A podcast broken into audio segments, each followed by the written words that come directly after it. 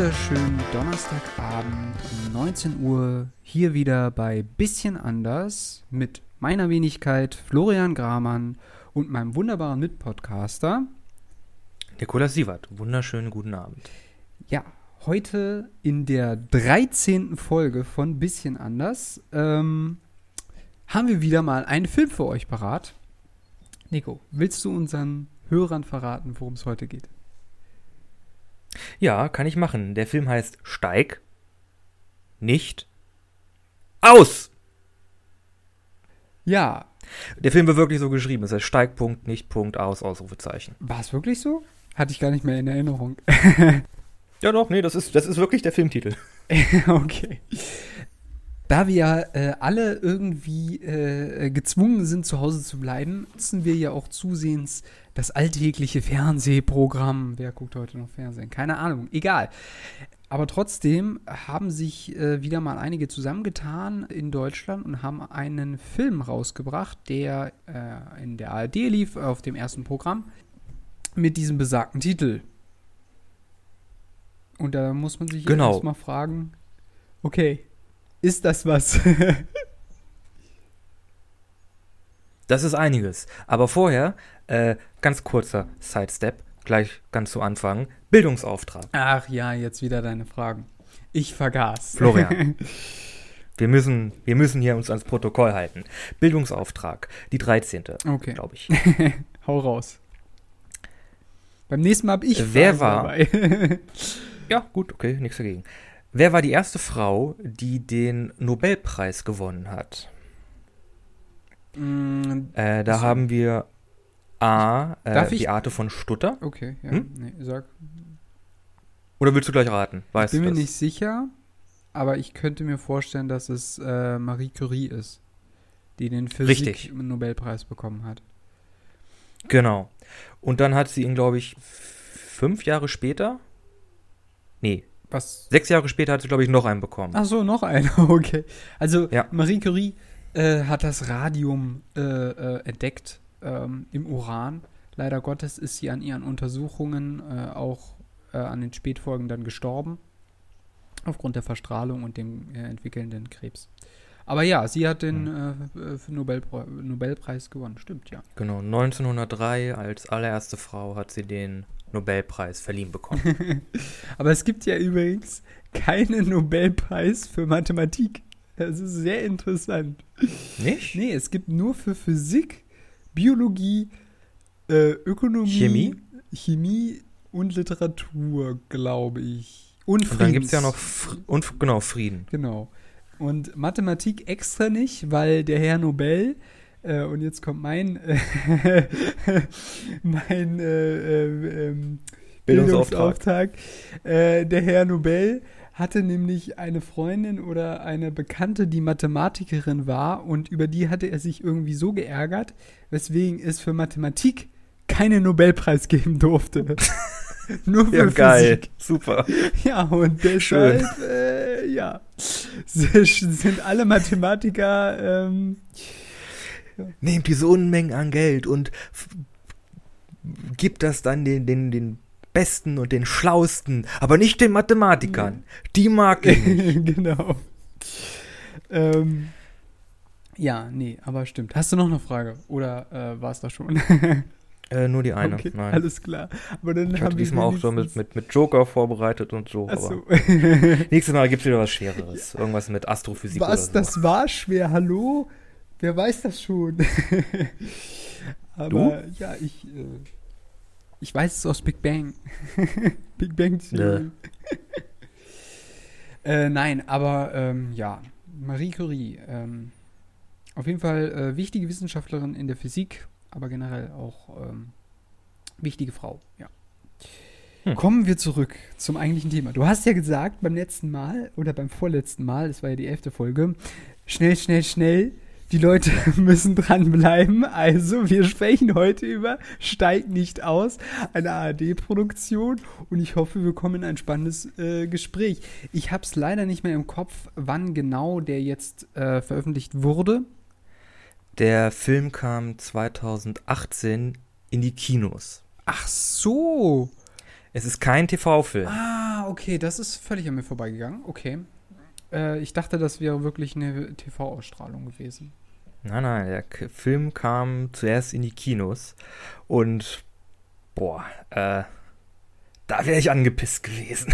Okay, das hört sich schon nach Kritik an. Ja, aber das hat mehr was mit deutscher Film- und auch Fernsehproduktion zu tun. Vielleicht nennen wir auch mal diejenigen, die daran beteiligt waren. Einmal die Filmproduzenten, das war ja Babelsberg, ne? Die den Filmstudio Babelsberg. In Berlin, da spielt der Film ja auch, soweit ich das alles in Erinnerung habe. Mhm. Genau, und Hauptdarsteller ist ja Wotan Wilke Möhring. Den zweiten Namen vergesse ich immer. Ja, ich muss auch immer ein bisschen aufpassen, ob ich ihn richtig ausspreche. Ist ein bekannter Schauspieler, zumindest auf deutscher Ebene, würde ich sagen, ne? Also.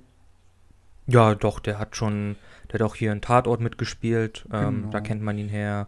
Und halt, ja. Who am I? Who am I hat er auch mitgespielt. Den fand ich übrigens gar nicht mal so schlecht, den Film. Der hat mir auch gefallen. Ich hatte mir erstmal nicht so ganz vorstellen können, dass er, weil er schon ein bisschen älter ist, so in dieses Hacking-Ding reinpasst. Aber ich fand, das ist eigentlich ziemlich gut aufgegangen.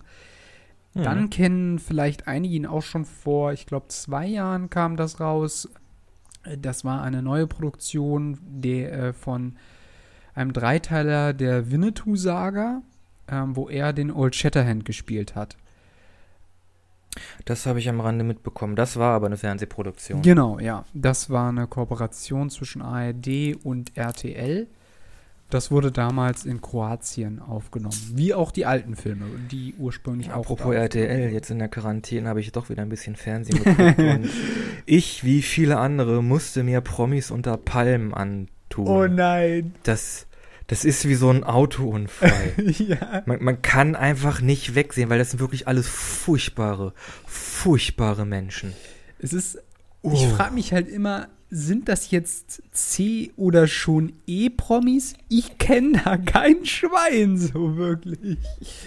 Aber also der eine ist ja irgendwie hier Vizebürgermeister von Hamburg gewesen, den könnte man kennen, aber ansonsten, nee, überhaupt nix.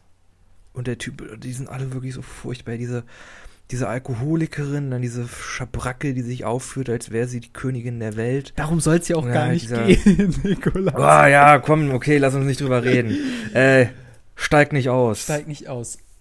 Die andere Seite der deutschen Entertainment-Branche.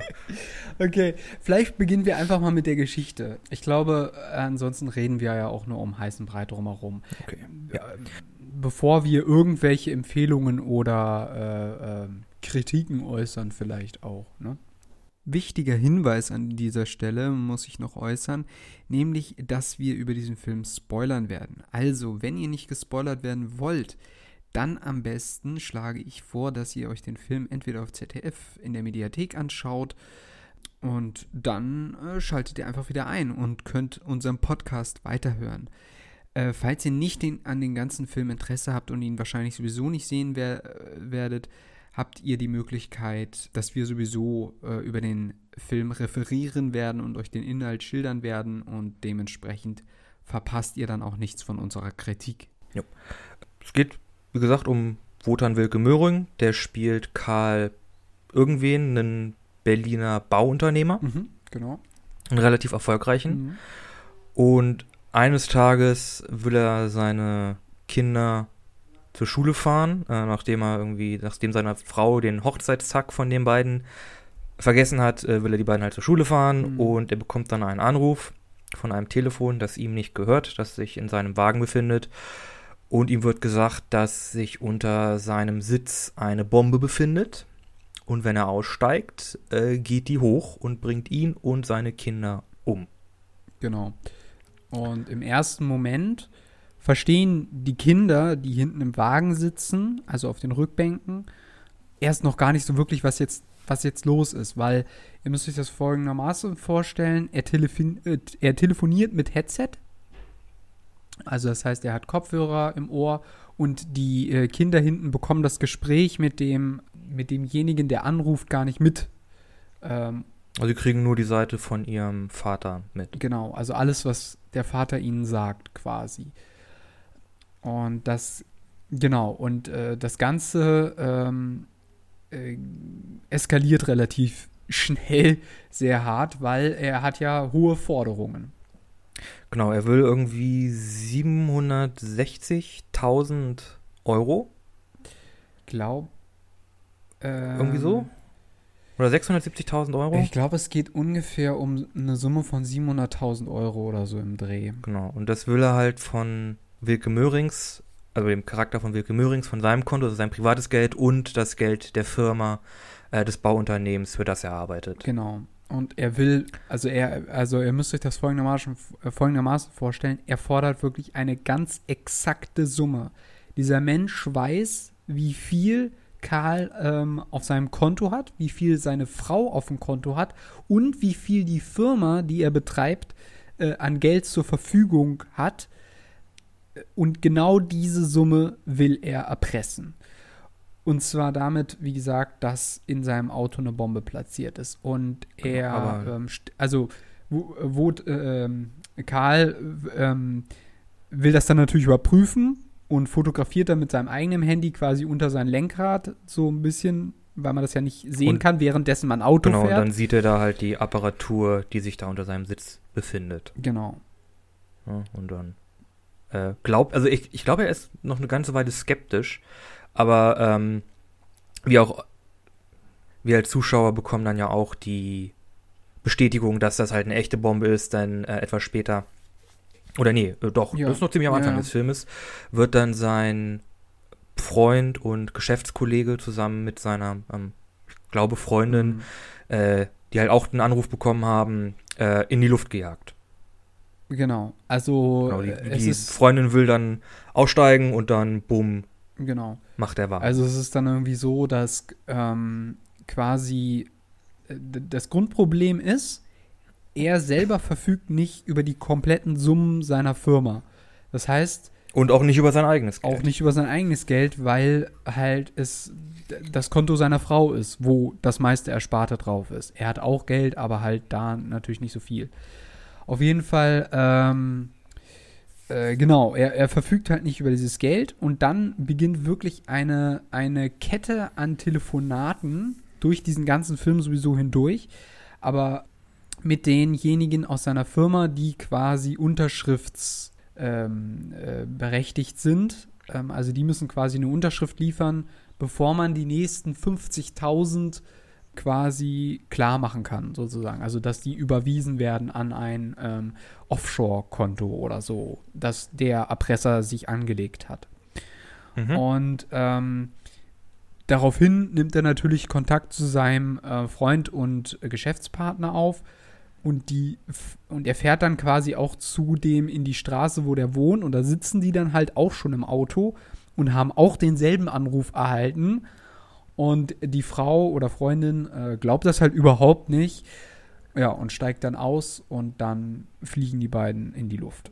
Also der macht. Genau. Aber vorher gibt es ja noch eine wunderbare Interaktion mit so einem stereotypischen Berliner. Stereotypischen Berliner? War das mit dem Motorradfahrer, wo das der Freund war? Oder? Nee. Er steht auch dann auf der Straße und dann fährt da so ein Business-Heini im Anzug an ihm vorbei und kackt ihn total an. Mhm. Und das ist so, also ich kenne einige Berliner, auch jetzt aus dem Studium, Leute, die aus Berlin kommen, wir sind eigentlich alles total nette Leute, aber es gibt ja irgendwie dieses Stereotyp, dass Berliner unfreundlich sein dürfen und sich halt wie der letzte Arsch reden dürfen, weil sie aus Berlin kommen. Dieser Typ ist halt wirklich so ein irgendwie stereotypischer Berliner. Ne, der Typ, der ist halt einfach assi und zwar nur deshalb, weil er aus Berlin kommt. Ja, er pumpt ihn halt wegen so einem Parkplatz an und der Vater im Auto, wo halt die Kinder auch völlig apathisch sind und so weiter, der fleht halt den an, komm, bitte lassen Sie mich in Ruhe, bitte geben Sie mir diesen Parkplatz. Aber dieser Typ ist einfach ultra angepisst. Und ja, ist ziemlich stereotypisch, das stimmt schon. Autofahrer sind scheiße. Egal ob im echten Leben oder im Film oder in irgendwas. Autofahrer sind scheiße. Hey, ich fahre auch manchmal Auto. Nein, aber wie gesagt, auf jeden Fall, also nachdem dann sein Geschäftspartner und seine Freundin tot sind, weiß er auf jeden Fall, der Typ macht ernst. Mhm. Und das ist alles kein Fake, weil er ja schon öfters mal bedroht worden ist aufgrund anderer Projekte. Mhm. Ja, und dann geht das Ganze los. Ne? Also dann beginnt eigentlich die Katastrophe, weil was ist während dieser Explosion des anderen Autos, wo sie quasi daneben standen, passiert? Ja, wir bekommen jetzt auch plottechnisch die Daumenschrauben an, denn aus irgendeinem Grund hat es ein Metallsplitter vom anderen Auto geschafft, in das Bein des Jungen reinzukommen. Und der hat dann halt wirklich so eine große Metallscherbe im Bein und die müssen sie halt rausziehen und jetzt blutet er halt. Und er darf das Auto halt nicht verlassen, weil sonst die Karre halt in Luft sprengt. In Luft fliegt. Genau.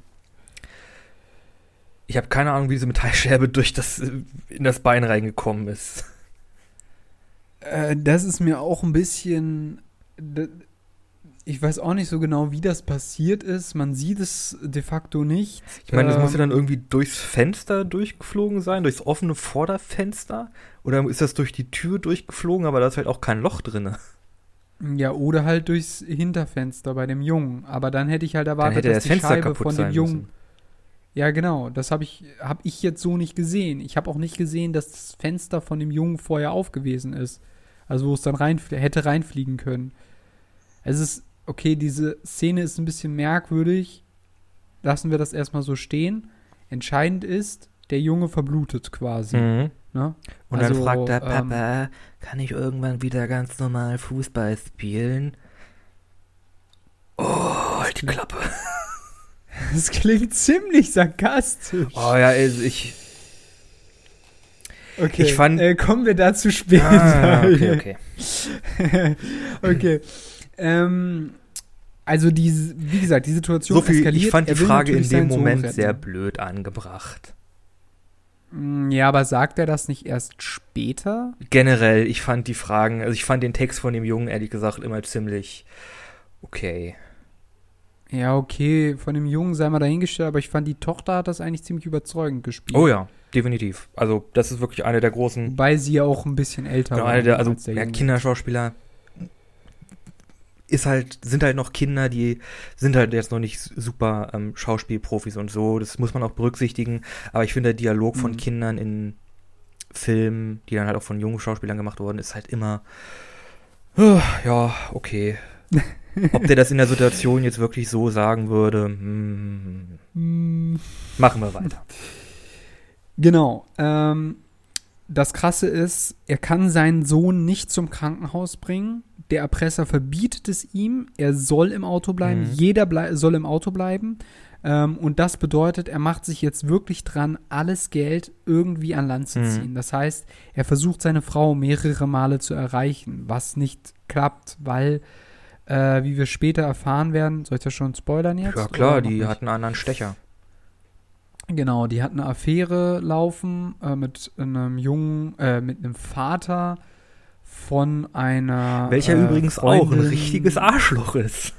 Ja, also ich finde, man bekommt nicht besonders viel mit von dem Typen. Das Einzige, was man von ihm halt mitbekommt, ist, er ist halt irgendwie eine die haben mich halt irgendwie am Elternabend kennengelernt und er hat dann später noch einigen Polizisten erzählt, dass unser Hauptcharakter Spielschulden hat und spielsüchtig ist, was halt einfach erstunken und erlogen ist.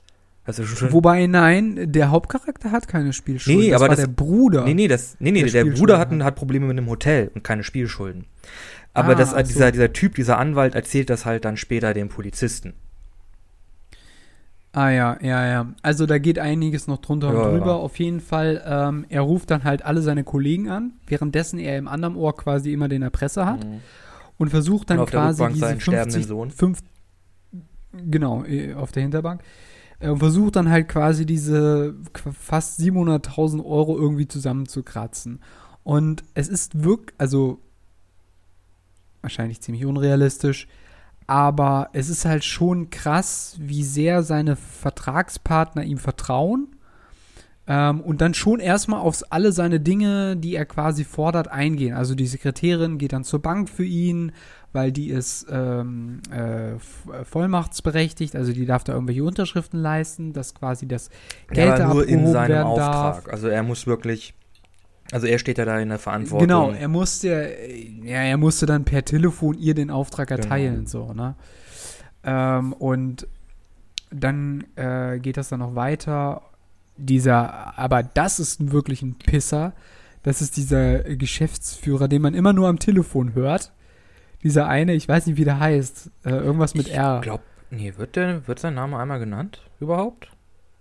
Ja, das stand nur auf der Telefonanzeige. Ja. Wie gesagt, habe ich weiß auch nicht mehr genau im Kopf. Aber ja, sehr viele Charaktere sind halt einfach nur übers Telefon vertreten. Genau. Das stimmt schon. Ja, ja. Also man hört halt quasi den, der auch im Büro ist und eigentlich soll er auch ins Büro. Er lügt dann aber erstmal und sagt, ja, der Sohn hatte einen Unfall in der Schule und den musste ich jetzt ins Krankenhaus bringen, deswegen kann ich nicht zu euch kommen, aber es gibt ein einmaliges Angebot, ihr müsst jetzt darauf eingehen, das gilt nur bis 12, los, unterschreibt das, damit die nächsten 50.000 klar werden. Und dann hackelt er sich da quasi durch alle möglichen Telefonate durch. Und es ist wirklich ziemlich verrückt und abgedreht auch ein Stück weit, ne? Ich muss ja sagen, ich finde ja den Plan von dem vermeintlichen Geiselnehmer ist ziemlich konstruiert. Also da muss schon eine ganze Menge sehr glücklich zusammenlaufen, dass das alles so abläuft, wie er sich es vorgestellt hat. Allein davon, dass er halt früher kommt und die Kinder mitnimmt, bis dazu, dass sein Telefon halt einfach vollgeladen ist. Die Sache ist halt, also ja, es gibt so viele Dinge, also allein dieses ganze banktechnische Kram, da würden sich Leute, die in Banken arbeiten, die würden sich die Haare raufen. Das würde definitiv niemals so ablaufen. Also weil meistens sind jetzt seit immer so und so viele Jahren bei uns und auf einmal machen sie diese komische Geldbewegung, auch mehr als eine, innerhalb von wenigen Stunden. Wir frieren das alles jetzt erstmal ein. Und sie kommen dann irgendwann mal mit einem Papier zu uns und dann können wir das besprechen. So würde es ja eigentlich ablaufen.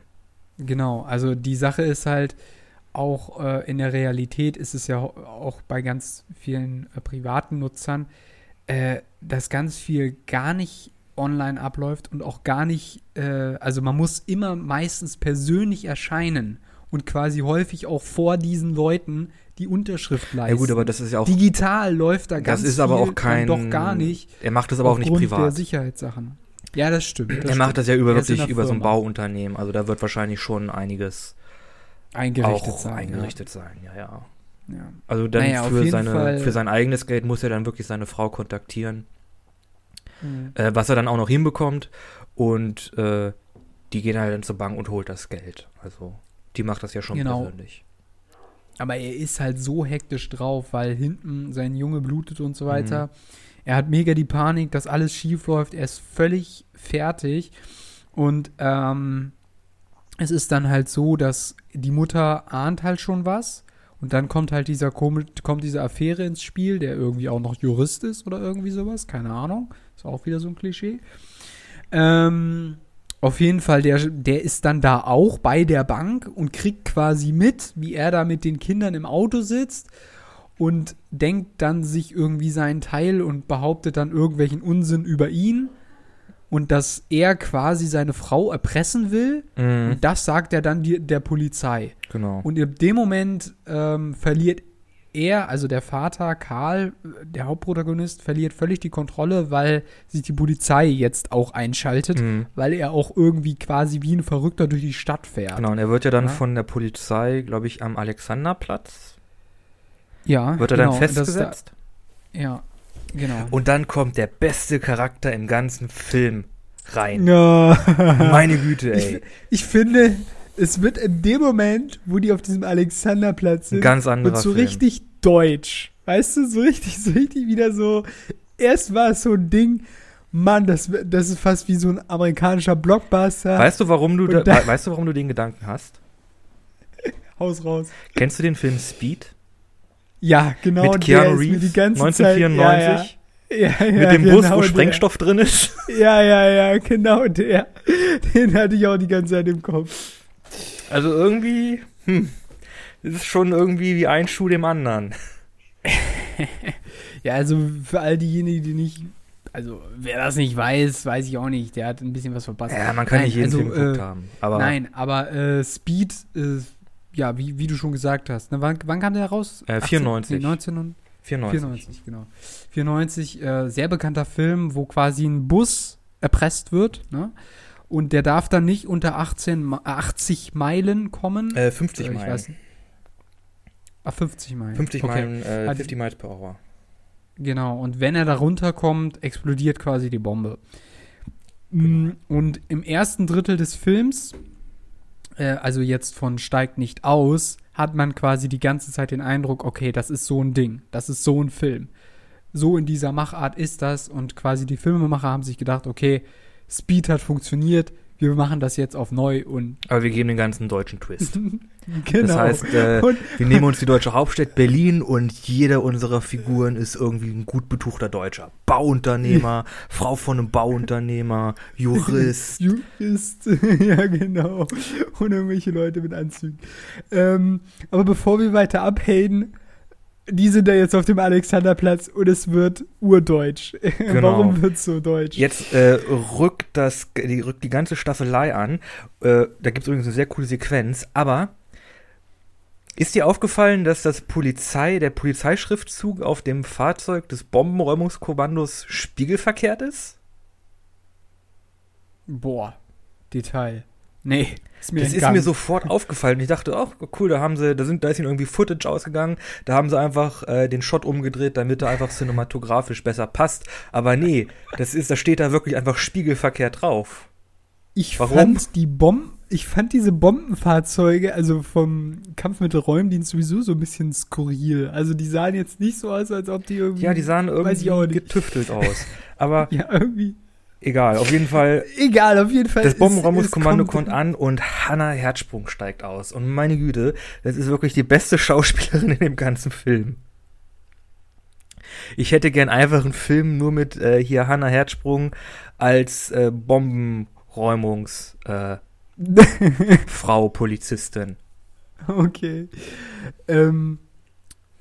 Es kommt dann dazu, dass der Typ, der quasi die ganze Staffelei angeführt hat, sich mit der so ein Clash, so ein typisches, ich bin jetzt hier der Boss und leite die Ermittlungen. Ja, und alle tun, was ich sage. So. Also sie sind die Spezialisten, die eigentlich für solche Situationen trainiert sind und dass die Profis sind und ihr unter Stress richtig agieren könnt, aber nee, ich bin jetzt hier der große Oberstuffi. Ich sag jetzt, während ihr da hingeht, lasse ich Scharfschützen aufmarschieren, dass euer Job auch möglichst doll in die Hose geht. Oh, ja, was ein Stoffel, genau, ey. Genau so ein Ding läuft da ab. Also so richtig typisch, zwei Anführer streiten sich, wer jetzt diese Ermittlungen da leiten soll, wer quasi diese ganze Aktion regeln soll. Und die Frau fährt einen entspannteren Weg, wenn man das jetzt einfach mal so ganz leicht beschreiben will. Und dieser Typ, der quasi das andere Kommando halt angeführt hatte, er ist halt irgendwie voll auf Konfrontation und will quasi den Karl. Das heißt entspannteren Weg. Sie ist einfach in dieser Stresssituation ist sie einfach cool und sie weiß halt, wie sie sich am besten in so einer Situation verhält. Sie geht ja davon aus, dass Karl suizidal gefährdet ist und versucht halt, die Situation zu entschärfen. Und auch, oh mein Gott, wirklich Hannah Herzsprung, so eine gute Schauspielerin, wie sie halt spielt, dass sie einfach dahinter kommt, was da eigentlich los ist. Mhm. Das fand ich so gut. Ja. Auch die Sequenz, wo sie zum ersten Mal auftaucht und quasi so eine Lage, sich einen Überblick über die Situation verschafft. Ist dir aufgefallen, dass das ein One-Shot ist? Boah, da ist nicht ein Schnitt drin.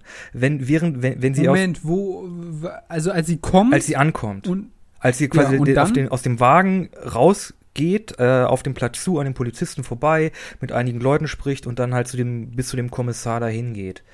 Das ist ein One-Shot. Die gehen da durch die Wagen durch und durch die Leute durch. Ja, das drehen sich um sie rum. Das ist alles in einem Take ohne Schnitt. Ah, okay. Hatte ich nicht mehr so genau vor Augen. Ja, aber stimmt. Weil ich hatte nur noch vor Augen, okay, dann kommt der Cut und dann sieht man sie ja später dann in dieser Bombenschutzanzug. Genau, da ist dann der One-Taker vorbei.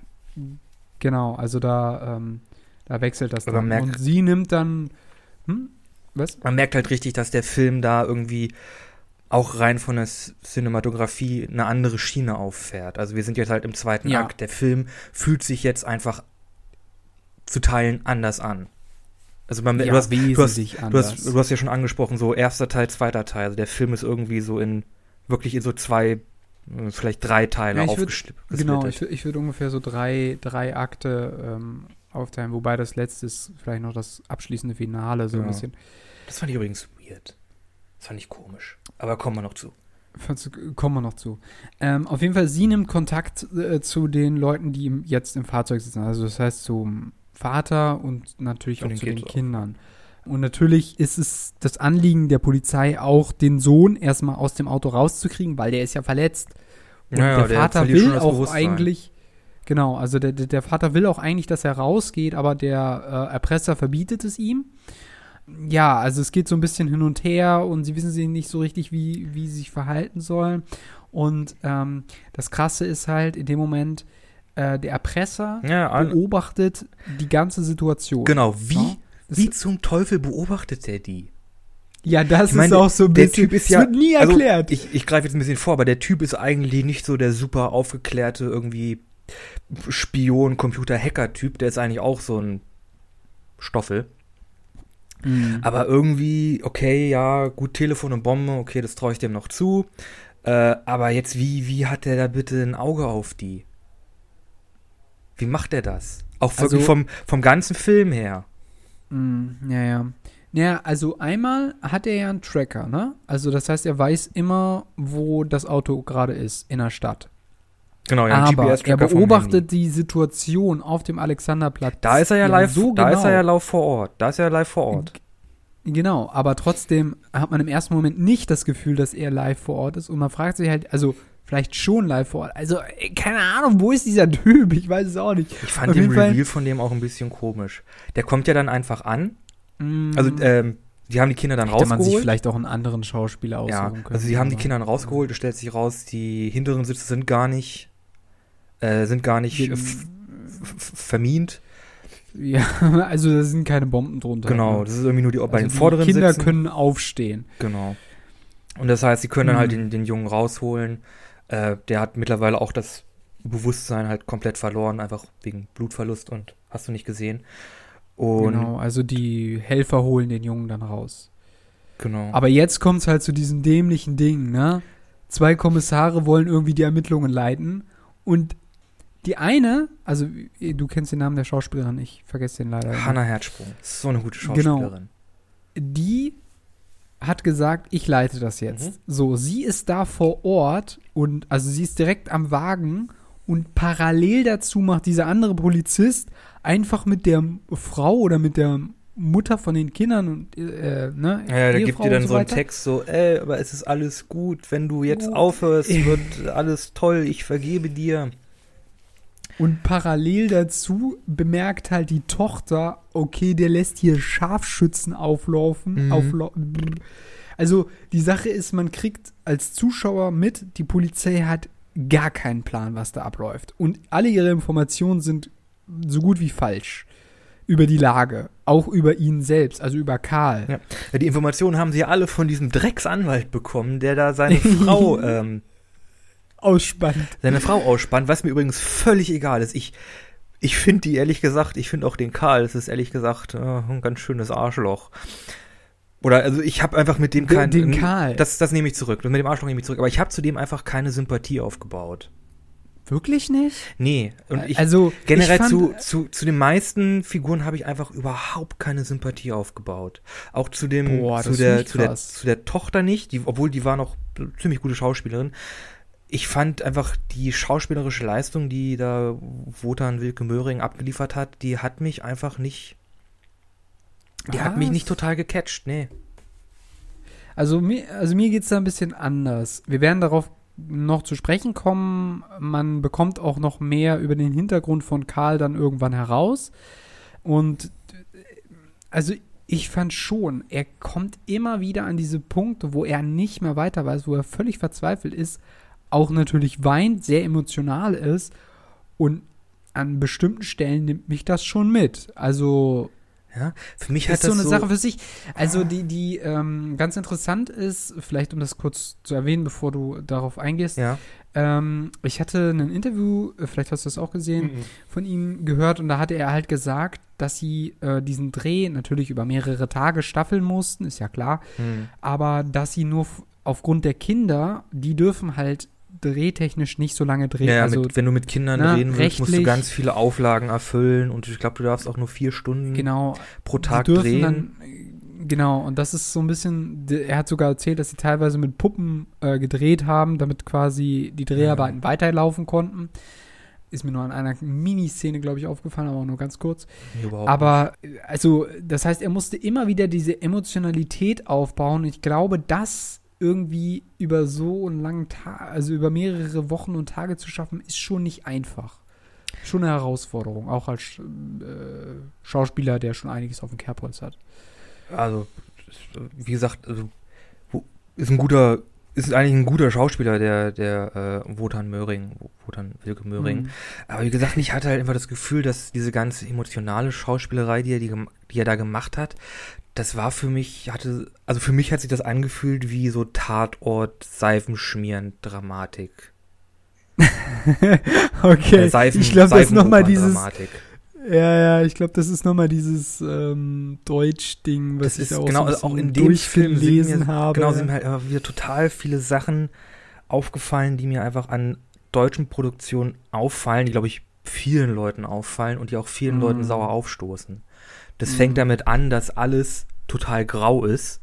Also wollen wir noch kurz das Ende der Geschichte erzählen? Machen wir erstmal fertig. Also machen wir noch ganz kurz zu Ende. Die Kinder kommen raus, da waren wir, die Polizisten kriegen sich in die Haare, und der Typ taucht dann auf. Die Tochter rettet ihn aber. Genau, sie bemerkt die Scharfschützen und sagt dann, nee, ich lasse sie nicht in Ruhe, die Leute vertrauen dir nicht, ich bleib hier, und sie springt dann vorne auf den Beifahrersitz, wo der dann auch vermint ist. Und dann ziehen sich die Leute alle erstmal zurück, und die beiden, also hier der Kommissar und die Bombenspezialisten kriegen sich erstmal in die Haare.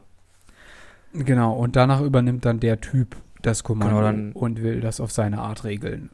Ist auch wieder so ein typisches Klischee. Während die beiden Polizisten sich halt bekämpfen, taucht halt unser Geiselnehmer auf, der sich als Bruder ausgibt von Karl. Genau. Und behauptet, und dass das keiner gecheckt hat, dass er das nicht ist, weil sein Bruder ist in Thailand. Es gibt ja dann, die Szene ist halt sehr kurz, er sagt halt, yo, ich habe euch in der Hand, ich habe halt auch noch einen Timer drin, ne? Also hier, ihr macht jetzt weiter und holt mir mein Geld. Also das Krasse ist in dem Moment, der Typ wird nach vorne geschickt zum Auto, um mit Karl als Bruder beruhigend auf ihn einzusprechen. Genau. Dann kappt der Typ plötzlich die Verbindung. Genau. Er reißt sein Mikrofon ab und macht es kaputt. Tritt drauf. So, und da sagen die nicht, ja, lasst weiterlaufen. Also da sagen die nicht, stopp, halt, wir müssen das hier unterbrechen, sondern nein, wir lassen weiterlaufen. Okay, gut, wir lassen weiterlaufen. Auf jeden Fall, der sagt halt, ich will den Rest meines Geldes, und dann verdünnisiert er sich im Grunde wieder. Das ist im Grunde eine ganz kurze Szene. Ja, und er zeigt dann halt noch, nee, ich habe hier noch ich habe halt noch hier den Zeitzünder, also ich kann euch auch so noch in die Luft sprengen. Genau, also da gibt's dann noch so eine extra Bombe. Also er hat da alles irgendwie vorgesorgt, so. Aber man erfährt da zum allerersten Mal so ein bisschen was von seinen Motiven. Also warum macht er das und was ist das überhaupt für ein Typ? Und erstmal, wie du schon gemeint hast vorhin, gefühlt ist das ein 0815-Typ. Also wie ist der bitte so schlau, diese Bomben da alles zu legen, diese Tracker zu installieren, allein auch diese ganzen Daten von den Einbruchssicherung. Genau, dass das irgendwie keiner gemerkt hat. Vor allem, eigentlich gab es da ja auch eine Garage. Stand das Auto nicht ursprünglich da drin? Ich weiß es nicht, egal. Auf jeden Fall irgendwie total viel konstruiert. Da ist so ein paar Sachen, die nicht wirklich so richtig aufgehen. Nee, aber der Typ ist mit jemandem verwandt, oder dessen Freundin war das ja irgendwie. Und die hat in einer anderen Stadt, seine Frau? Ich weiß nicht mehr. Also, in einer anderen Stadt hat eine Frau gewohnt, die in einem Bauprojekt von dem Karl sozusagen involviert war und sollte da ausziehen aus dem Haus, damit das Haus neu renoviert werden durfte. Und es ist wohl so bei diesen Baufirmen irgendwann, wenn bestimmte Mieter nicht raus wollen, dann gibt es Firmen, die man dazu beauftragt, dass die Mieter verschwinden. Und das sind dann sowas in der Art wie Kassounternehmen und sowas. Knochenbrecher. Also schon harte Leute, die dann halt auftreten und die Leute da rausschmeißen quasi. Und das finde ich übrigens auch ein Arschlochverhalten. Ist ja auf jeden Fall allein, also so eine Firma zu haben, die sowas macht. Auf jeden Fall, das ist dann auch in einer Katastrophe gemündet, weil die Frau, die raus sollte, hat dann Suizid begangen. Ja, ist aus dem Fenster gesprungen. Das ist quasi der Grund für diesen Mann, den Karl zu erpressen, die Firma zu erpressen, die seine Frau in den Tod getrieben hat. Quasi. Wird gesagt, wie lange das her ist? Frag mich eins. Aber ich glaube, es ist so höchstens 2-3 Jahre her, würde ich sagen. Weil das war auch so eine Info, okay, wann ist das jetzt passiert? Ist das jetzt irgendwie seit kurzem oder wie langer Hand hat er das geplant? War für mich ein bisschen unklar. Genau, das ist auch so ein Ding, was nicht so komplett aufgeht. Aber gehen wir erstmal weiter. Er sagt halt, ich will weiter mein Geld. Die Situation hat sich in der Hinsicht entspannt, dass der Sohn raus ist und natürlich medizinisch versorgt wird. Der ist jetzt auch bei der Mutter und so weiter. Also da kann man zumindest sagen, okay, ein kleiner Erfolg ist erreicht, aber er ist immer noch am Drücker. Und dann, wie geht denn das dann eigentlich weiter? Naja, der Typ verdünnisiert, er flieht ja dann wirklich, ne? Der Typ verdünnisiert sich dann und unser Hauptcharakter, also Karl, der muss dann halt irgendwie weg. Also der setzt dann zurück, schiebt die Autos beiseite, fährt da einmal in die Barrage, in irgendeine Absperrung rein, gibt dann Gas und wird dann auf dem Rausweg dann nochmal von einem der Scharfschützen an der Schulter getroffen. Und damit begeben wir uns dann quasi in den letzten Akt des Filmes. Hatte ich so das Gefühl. Ja. Hatte ich auch das Gefühl. Also da musste irgendwie wieder die Geschwindigkeit aufgenommen werden, die rausgenommen wurde. Jetzt muss es nochmal zur Sache gehen. Wir kriegen dann nochmal mit Hannah Herzsprung eine kurze Szene, wo sie eigentlich... Also wie gesagt, ich finde jede Szene mit Hannah Herzsprung, die spielt so eine kompetente Polizistin. Die ist halt in dem Moment die halt den Durchblick bekommt. Also wirklich, hat halt die Rolle, die quasi dann den Durchblick hat. Also das war wirklich die Rolle, die mir am besten in diesem Film gefallen hat. Sage ich jetzt nochmal. Okay. Es kriegt halt raus, okay, der Typ hat uns der Anwalt hat uns angelogen, okay, das war gar nicht sein Bruder, der ist nämlich irgendwo in Thailand und das kann also gar nicht stimmen. Und sie hat da halt diesen Klickmoment, okay, der wird halt festgenommen, der macht das nicht freiwillig. Genau. Und sie checkt dann sofort den Typen, die sie da hingeschickt haben, das ist eigentlich der Erpresser. Genau. Und dann wollen sie ihn natürlich sofort festsetzen, aber der ist natürlich schon der wieder ist irgendwo weg. Der hat sich schon wieder verdünnisiert. Da sind 1000 Polizisten und kein Schwein achtet darauf. Es hätte ja auch sein können, dass sie den Bruder noch später noch mal bräuchten oder so für ein weiteres Gespräch. Oder nix, keiner denkt daran, keine Ahnung. Auf jeden Fall, also das Ganze geht weiter. Er soll dann weiter noch das Geld besorgen. Und mittlerweile hat natürlich soll er nicht mehr. Er wird doch dann ziemlich direkt zu diesem aktuellen Bauprojekt gelotst. Ja, aber er sollte doch schon noch Geld besorgen, oder nicht? Also ich möchte nur noch auf einen kleinen Punkt hinaus, der mich ziemlich genervt oder geärgert hat. Also die Firma, bei der Karl arbeitet, hat natürlich mittlerweile auch mitgekriegt, was da läuft. Und haben ihn sofort gefeuert. Hat dann halt gesagt, ja genau, ja, wir schalten unsere Anwälte ein. Und du hast und das fand ich so, wieder auch so, das hat mich so angekotzt. Du hast unsere vollste Unterstützung, aber wir können dir jetzt nicht helfen. Was labert dieser Typ am Telefon von wegen vollste Unterstützung, wir können dir nicht helfen? Der Sohn hinten verblutet, die Tochter ist völlig in Panik, die sitzen auf so einer Bombe und die labern da irgendwas von vollster Unterstützung. Mega der Scheiß, die haben den gekündigt, wollen den anklagen quasi, wollen den verklagen. Wahrscheinlich auch noch mit Hilfe des Anwalts, der jetzt mit seiner Frau schläft. Genau. Wäre ja noch das Sahnehäubchen. Genau. Und haben quasi die Telefonate aufgenommen und ihn sozusagen erpresst. Und da finde ich den Moment cool, wo er dann gegenüber seinem Chef, und das ist auch in diesem letzten Drittel, ich habe all eure Unterschriften, umdreht. Alle Telefonate sind aufgezeichnet, alle Banktransaktionen sind aufgezeichnet, ihr habt mit einem Terroristen zusammengearbeitet, ihr seid auch am Arsch.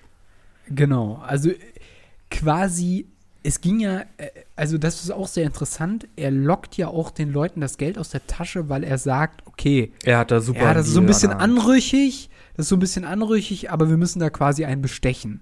Und dann lassen sich die meisten Leute darauf ein, also willentlich quasi Bestechungsgeld zu zahlen. Und das ist echt der Hammer. Aber gut, also letztes Drittel. Er wird dann zu seinem Bauprojekt irgendwie geführt, das aktuelle Projekt der Firma, genau. Und da sind halt Leute am Protestieren. Genau, und dann kommt natürlich die Polizei und die Demonstranten checken das natürlich nicht. Ja, und er fährt dann quasi durch die Menge durch. Und dann irgendwie. Und da steht dann auch der Erpresser. Genau, der fährt halt dann irgendwie an dem Ding vorbei, auf so einen Steg von, was ist denn das dann für ein Fluss? Weser? Nee. Oh, nein, um Gottes Willen nicht die Weser, die läuft durch Bremen.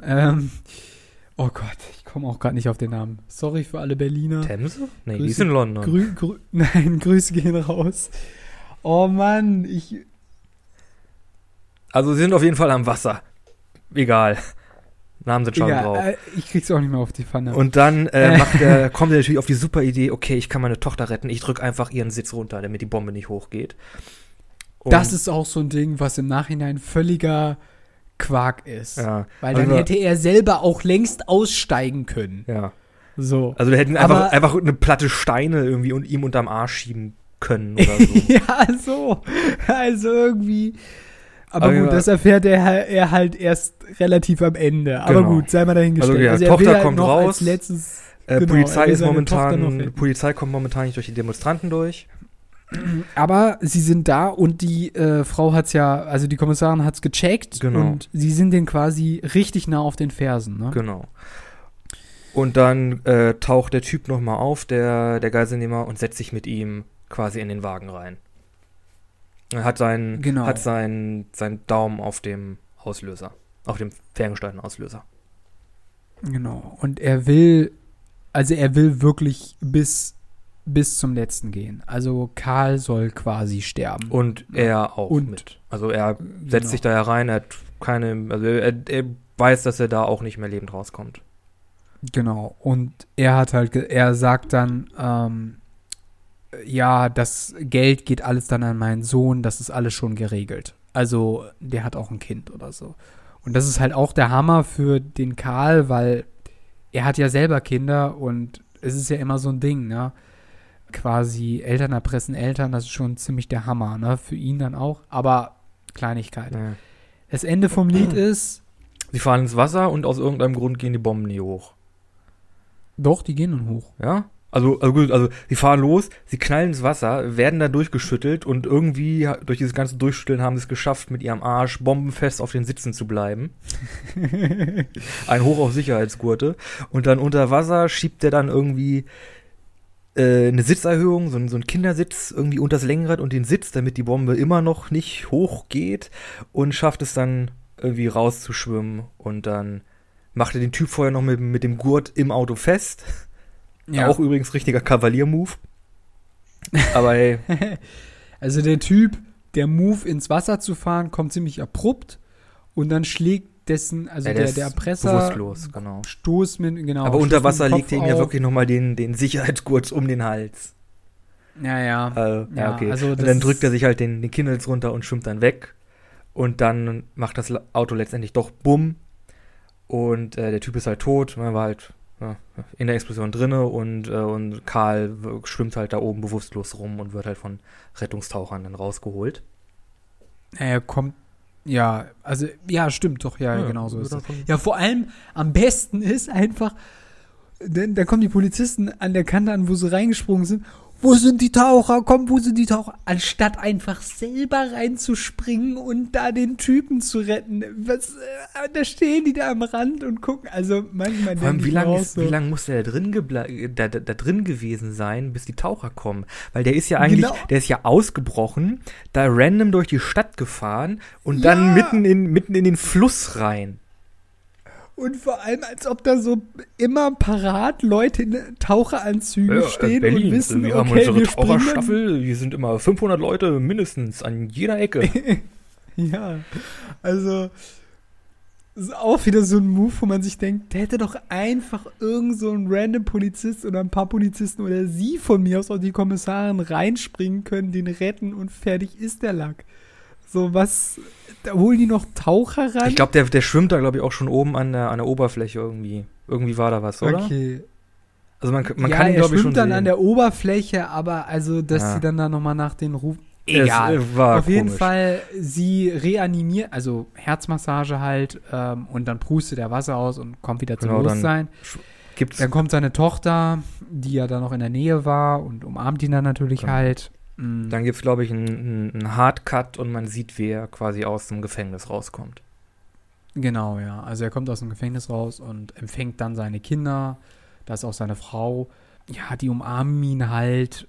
Ich denke mal, die Ehe ist hin, aber er hat halt noch seine Kinder. Warum haben sie ihn ins Gefängnis gesteckt? Ja, gut, er hat halt Dutzende Regeln gebrochen. Allein ja, aber ihm wurde ja die Waffe an den Stirn gehalten. Also er hat das ja nicht freiwillig gemacht. Ich weiß, aber also ist halt auch so ein Ding, was quasi dann auch nicht aufgeklärt wird in dem Film. Ne? Obwohl, er war halt auch nicht lange im Gefängnis. Also die Kinder sind ja im Grunde keinen Tag gealtert. Irgendwie ein Jahr später oder so?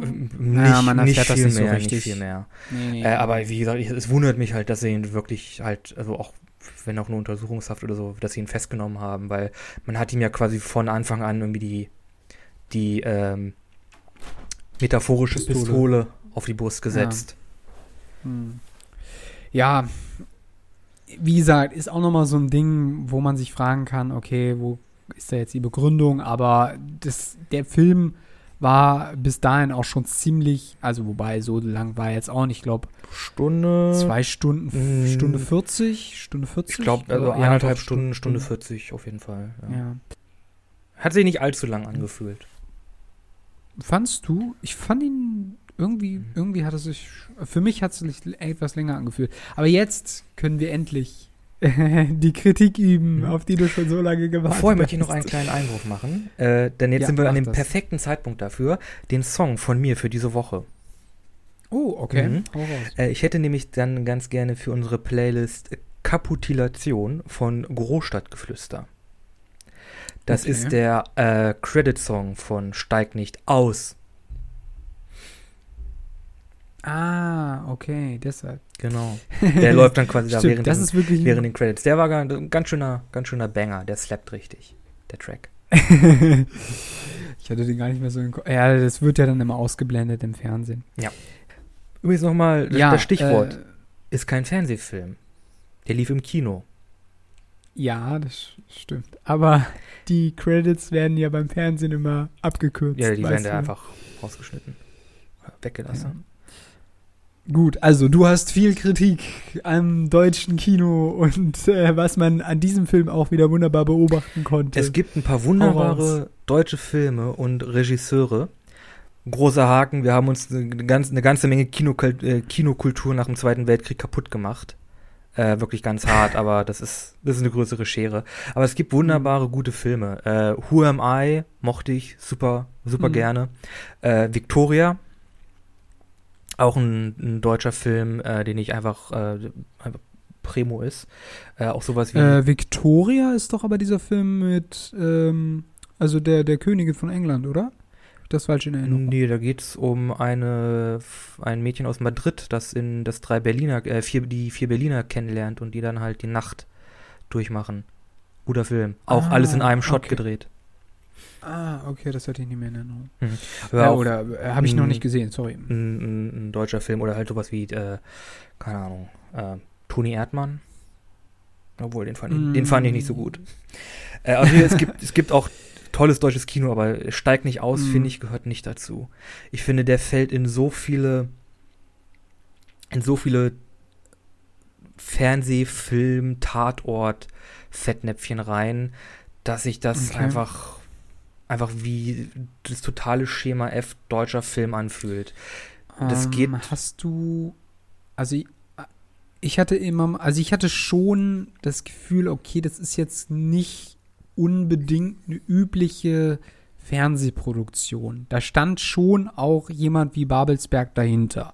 Das habe ich schon auch gemerkt. Aber ich glaube, ich verstehe deine Aspekte in der Hinsicht, dass ich auch immer wieder das Gefühl hatte, in dem Moment rutscht der Film in so eine Schiene, wo ich mir dachte, okay, das ist jetzt Fernsehen und nicht mehr Kino. Es gibt halt so drei Sachen, an denen mache ich das fest. Okay, hau raus. Das erste ist, es ist halt alles total graue Matsche. Also die Farbe wurde halt runtergedreht. Es sieht halt alles hat halt diesen Graustich.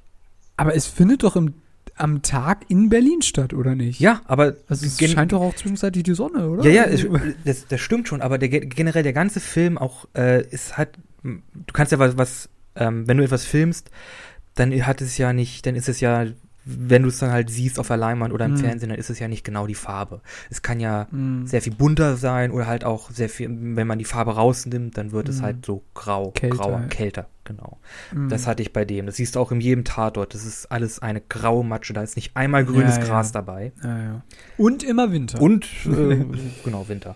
Meistens.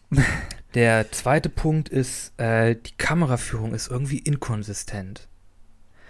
Wir haben dann halt Szenen, die sind die haben sehr viele schnelle Cuts, man weiß nicht genau, was da los ist, vielleicht halt auch, um halt die Puppen zu kaschieren, oder hast du nicht gesehen. Dann haben wir diese One-Shots, diese ganz langen Kamerasequenzen, die halt, ohne Schnitte sind. Und dann haben wir immer so ganz komische Sequenzen. Es gibt ja da die Sequenz, wo dann Karl und der Geiselnehmer im Auto sitzen und er wirkt ihn dann. Und dann gibt's auf einmal diesen hellen Ton und die Kamera verwischt so komisch. Das war irgendwie so ganz, ganz komische Kameraführung.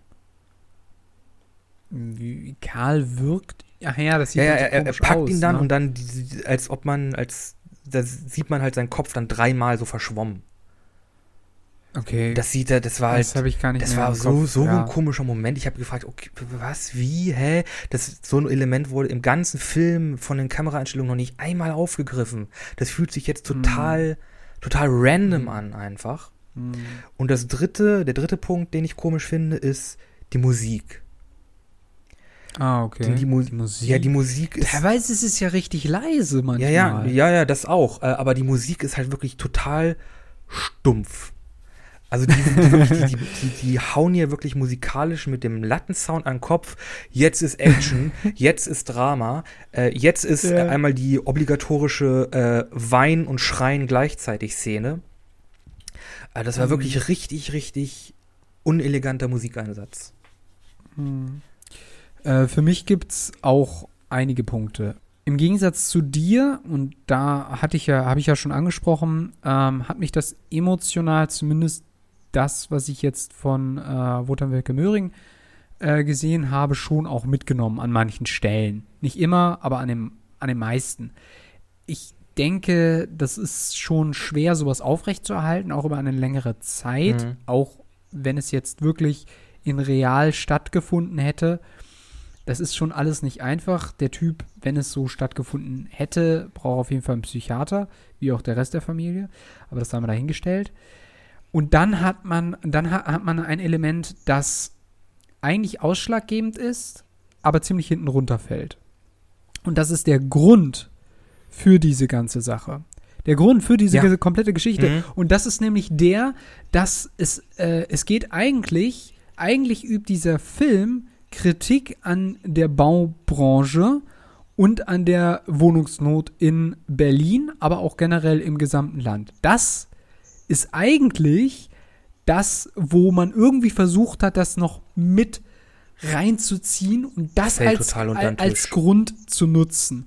Und es gab vor diesem, also bevor dieser Film im Fernsehen lief, also der lief ja schon im Kino irgendwann viel früher, aber es lief vor ein paar Wochen, bevor halt die Fernsehausstrahlung war, gab es gleichzeitig auch einen Film, der über investigative Journalistinnen gespielt hat. Da gab es auch schon ein paar Teile von.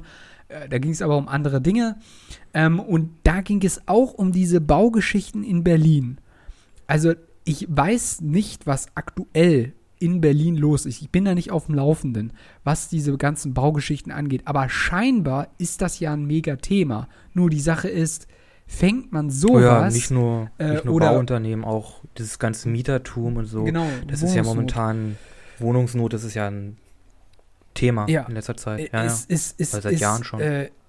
Ist auf jeden Fall ein politisches Thema, wo man quasi nochmal einen eigenen Podcast draus machen könnte oder zumindest eine Folge. Brauchen wir auch gar nicht großartig anzuschneiden, aber die Sache ist halt, wenn das so ein Thema ist, dann, also habe ich auch das Gefühl, wird das völlig verklärt. Also, dass quasi alle Baufirmen irgendwie nur korrupt sind und alle Mieter werden da rausgedrängt, koste es, was es wolle.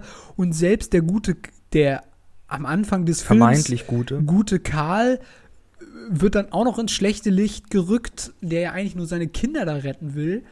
Nee, er gibt ja wirklich zu, er wusste, dass das Inkasso-Unternehmen, was er da anheuert, dass das harte Typen sind. Zitat, harte Hunde sind. Ja.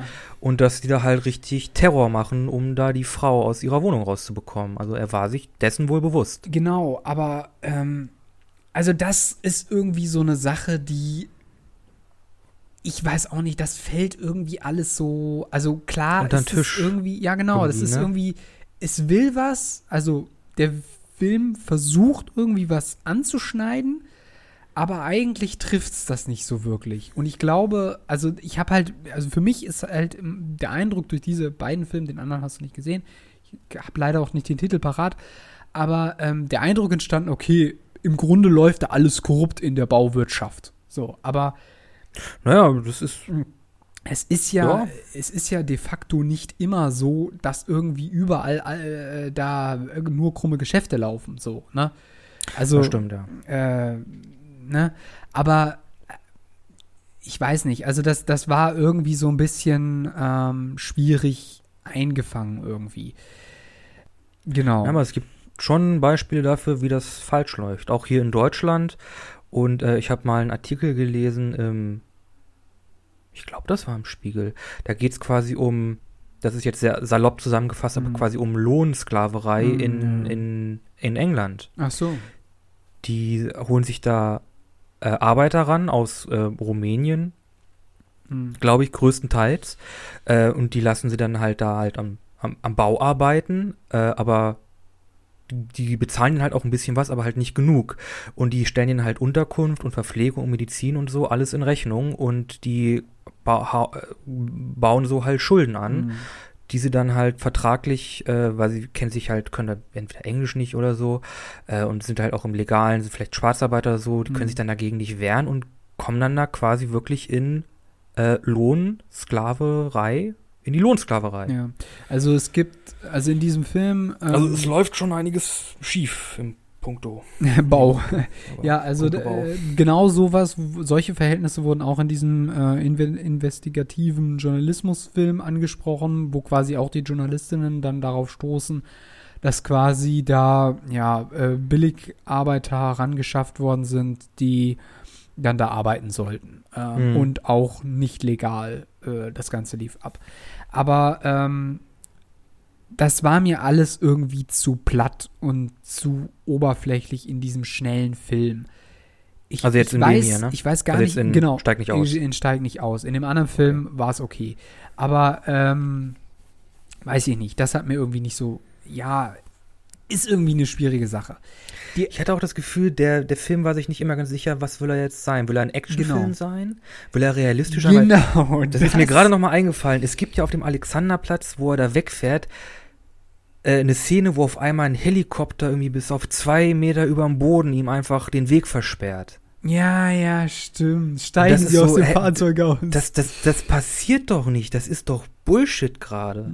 Das ist doch, jetzt wollt ihr ein Actionfilm sein. Ja, aber also da fand ich so, das war ja das war, als er da ankam quasi, also als sie ihn gefangen genommen haben auf dem Alexanderplatz quasi, ne? Also wo sie sein Auto eingekesselt haben. Das weiß ich nicht. Es war so. Einen Moment, da fährt er und auf einmal ist halt wirklich ein Helikopter irgendwie 1 Meter, 2 Meter über dem Boden und lässt ihn halt nicht durch. Ja, also da stellen sich erst rechts und links die Autos auf, dann quetscht er sich da durch und fährt weiter und dann kommt halt dieser Helikopter und hält ihn dann halt auf. Und dann fahren die Autos so um ihn drumherum, dass er nicht mehr weg kann. Obwohl, wenn man bestimmte Kameraeinstellungen gesehen hat, hätte man... Da hätte er ruhig zurücksetzen können, wäre noch rausgekommen. Da hätte er rausgehört. Aber ich fand, und das habe ich ja schon vorhin angesprochen, dieser zweite Akt auf diesem Alexanderplatz, der war so deutsch. Da dachte ich dann schon wieder so, jetzt muss erstmal Ruhe in den Film kommen. Jetzt kommt so dieser zweite Part, genau wie du gerade gesagt hast, die wissen eigentlich gar nicht so richtig, wo wollen sie eigentlich jetzt hin mit diesem Vater, der mit seinen Kindern im Auto sitzt und eine Bombe unterm Sitz hat. Wo gesagt, wollen sie damit halt hin? Und dann machen sie plötzlich so einen Move, wo sie dann plötzlich so deutsche Ermittler auf den Plan rufen. Da muss irgendwie alles so beruhigt werden, habe ich so das Gefühl. So die deutsche Ruhe muss erstmal einkehren. Und da dachte ich so, das bremst dann so richtig aus, finde ich. Gerade war so Action und dann Pause. Ich muss sagen, ich fand den zweiten Teil war der beste Teil des Filmes. Was fandest du? Ja, wie gesagt, vorher war das halt irgendwie schlecht kopiert Speed. Mhm. Und der zweite Teil war dann schon, der war halt langsamer, ja, das stimmt, aber ab dem Zeitpunkt, wo Hannah Herzsprung quasi als hast du einen Crush auf dem? Nein, also sie ist eine gute Schauspielerin, aber nichts gegen Emily Blunt. Nein. Aber quasi da kriegt dieser Film halt wirklich Spannung rein. Da kriegt er wirklich Suspense rein. Ja, aber es nervt mich so tierisch ab, dieses typische Klischee, wer ist jetzt hier der Boss? Dann hat die Polizei mal wieder überhaupt keinen Plan von nichts, geht von aber vollkommen anderen ich hatte halt das Gefühl, dass aus. Und, nee. Das ist das, wo ich fand, da beginnt der Tatort, so, weißt du? Ja, so ist es auch. Aber ich hatte halt das Gefühl, von diesen 3 Teilen, also eigentlich 2 und ein halber, fand ich halt, dieser zweite Teil war der, wo die Leute wirklich so ein bisschen eine Ahnung hatten, okay, was wollen wir jetzt mit dieser Sequenz, mit dem, was wir hier machen, quasi erreichen? Wie bauen wir da Spannung auf? Wie machen wir das interessant? Ich glaube... Da hatten wir auch, da haben sich die Charaktere, glaube ich, auch am besten entwickelt. Ich glaube, es gab... also, die Sache ist die, im Vorhinein fährt er halt die ganze Zeit durch die Gegend und versucht, das, was der Erpresser will, zu erfüllen. Und als sie dann da ankommen, beginnt endlich mal die Frage zu beantworten, warum macht er das eigentlich alles? Warum will der den so erpressen? Was sind seine Gründe? So, und da hätte man vielleicht das anders regeln können und quasi nicht über diese Ermittler, sondern vielleicht eher über Cuts in die Vergangenheit, wo man dann diese Sachen sieht und Karl in eine ganz andere Situation sieht. Vielleicht gar nicht mehr diese Action-Sachen und erst später im Nachhinein erfährt man dann endlich quasi, wieso das gerade passiert. Das hätte vielleicht dem Film besser geholfen. Dann hätte der der Erpresser hätte Andeutungen gemacht und dann hätte man quasi in Erinnerung von Karl quasi die Lücken hätten sich dann nach und nach geschlossen und irgendwann hätte man quasi das Gesamtbild auch verstanden. Aber was hat man stattdessen gemacht? Man hat wieder die deutschen Ermittler rangeholt, die deutsche Polizei, die irgendwie von gar nichts einen Plan hat. Und dann dachte ich halt so, gut. Dann hat man halt diese eine Ermittlerin, die hat den Durchblick, gebe ich zu, die hat das auch gut umgesetzt, auch schauspielerisch. Aber das war, weiß ich auch nicht. Ich muss sagen, ich hatte auch mit dem Erpresser, hatte ich ehrlich gesagt Probleme. Also, ich fand ihn einfach nicht beeindruckend genug. Ja, das fand ich auch. Also der hatte halt diese Infos halt und man hat halt irgendwie gedacht, okay, der hat ja irgendwie eine Drohne oder so, die den verfolgt. Aber der war mir einfach auch nicht bedrohlich genug. Also er war schon bedrohlich, er war schon auch ziemliches Arschloch. Also er war halt ein autonomer Verbraucher. Ne? Ja, da hat mir irgendwie so ein bisschen der Impact gefehlt. Ja. Vielleicht ist es auch so ein deutsches Ding. Ich weiß es nicht. Ja, da ist, glaube ich, dieser Realismusfaktor wieder drin. Das ist jetzt nicht so der Brecher, sondern das ist so ein weg. Genau. Ja. Das ist jetzt nur so ein 0815-Typ. So ein Normali. Ich weiß auch nicht. Also, ja, das ist so ein Ding für sich irgendwie. Ja. Dann habe ich jetzt noch mal eine Frage an dich. Okay. Wenn du diesen Film 2018 im Kino gesehen hättest, du hättest dich, keine Ahnung, mit ein paar Freunden getroffen, ihr hättet für, keine Ahnung, 8, 9 Euro Kinokarten gekauft und dann vielleicht nochmal für 20 Euro Popcorn und ihr hättet dann diesen Film gesehen. Mhm. Wärst du damit zufrieden gewesen, was dir da im Kino präsentiert wurde?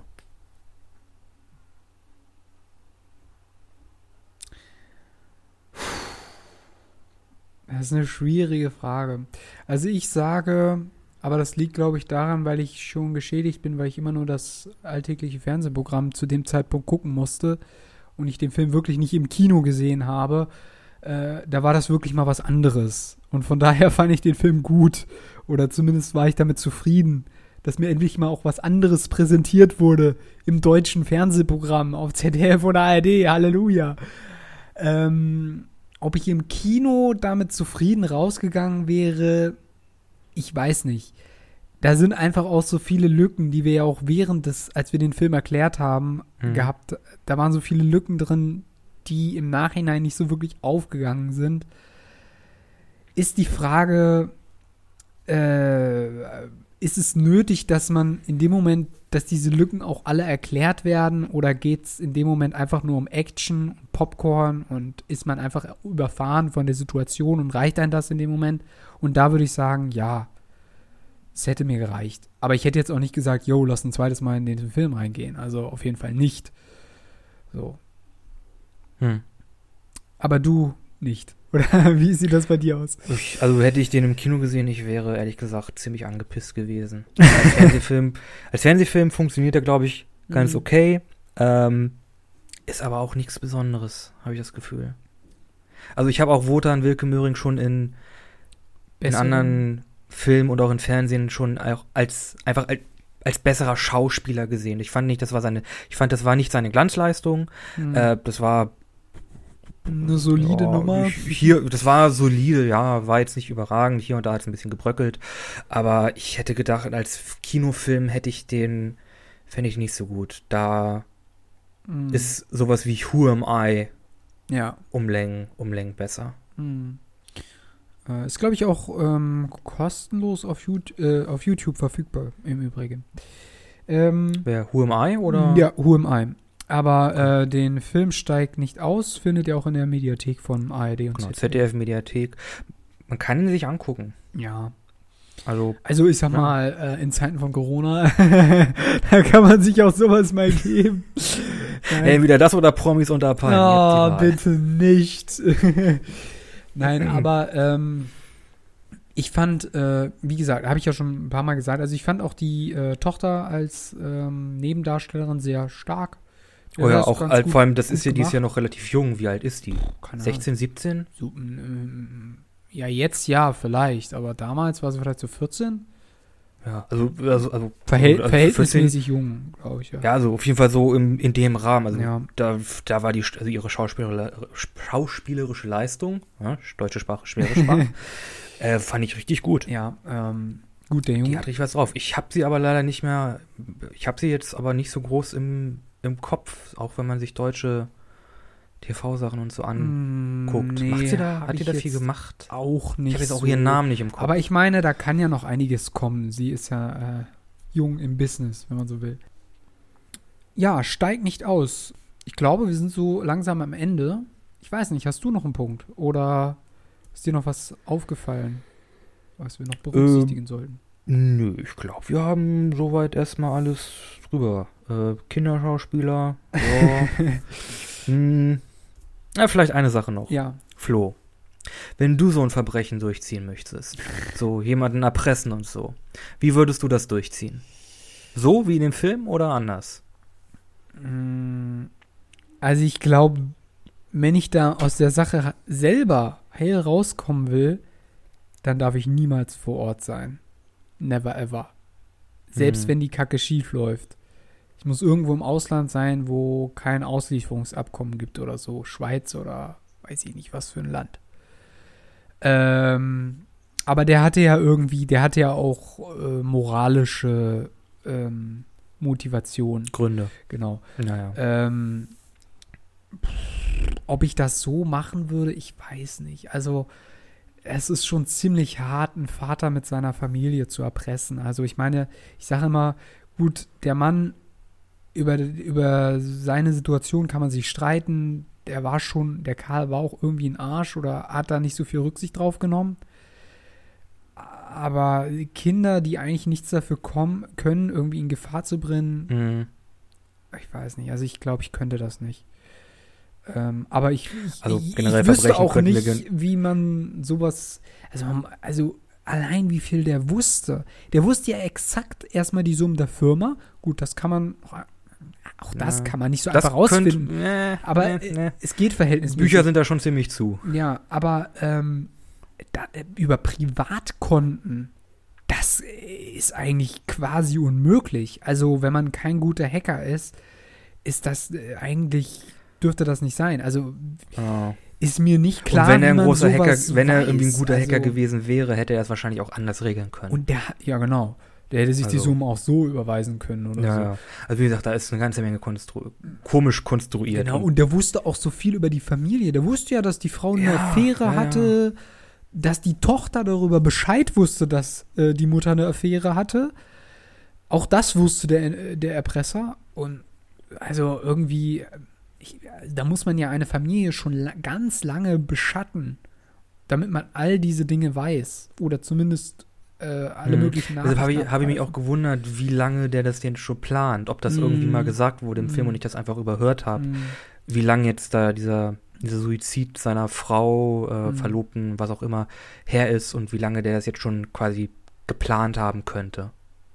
Ey, sag mal, weißt du, was mir gerade noch eingefallen ist? Ist das nicht am Schluss sogar noch so, dass die da noch irgendwie eine Frau oder eine Schwester von ihm, also von dem Erpresser ranholen, ganz am Ende? Oh ja, genau, ja. Die versucht dann auch noch auf ihn einzureden und ihn davon zu überzeugen, lass das, dein Sohn braucht dich, nach dem Motto.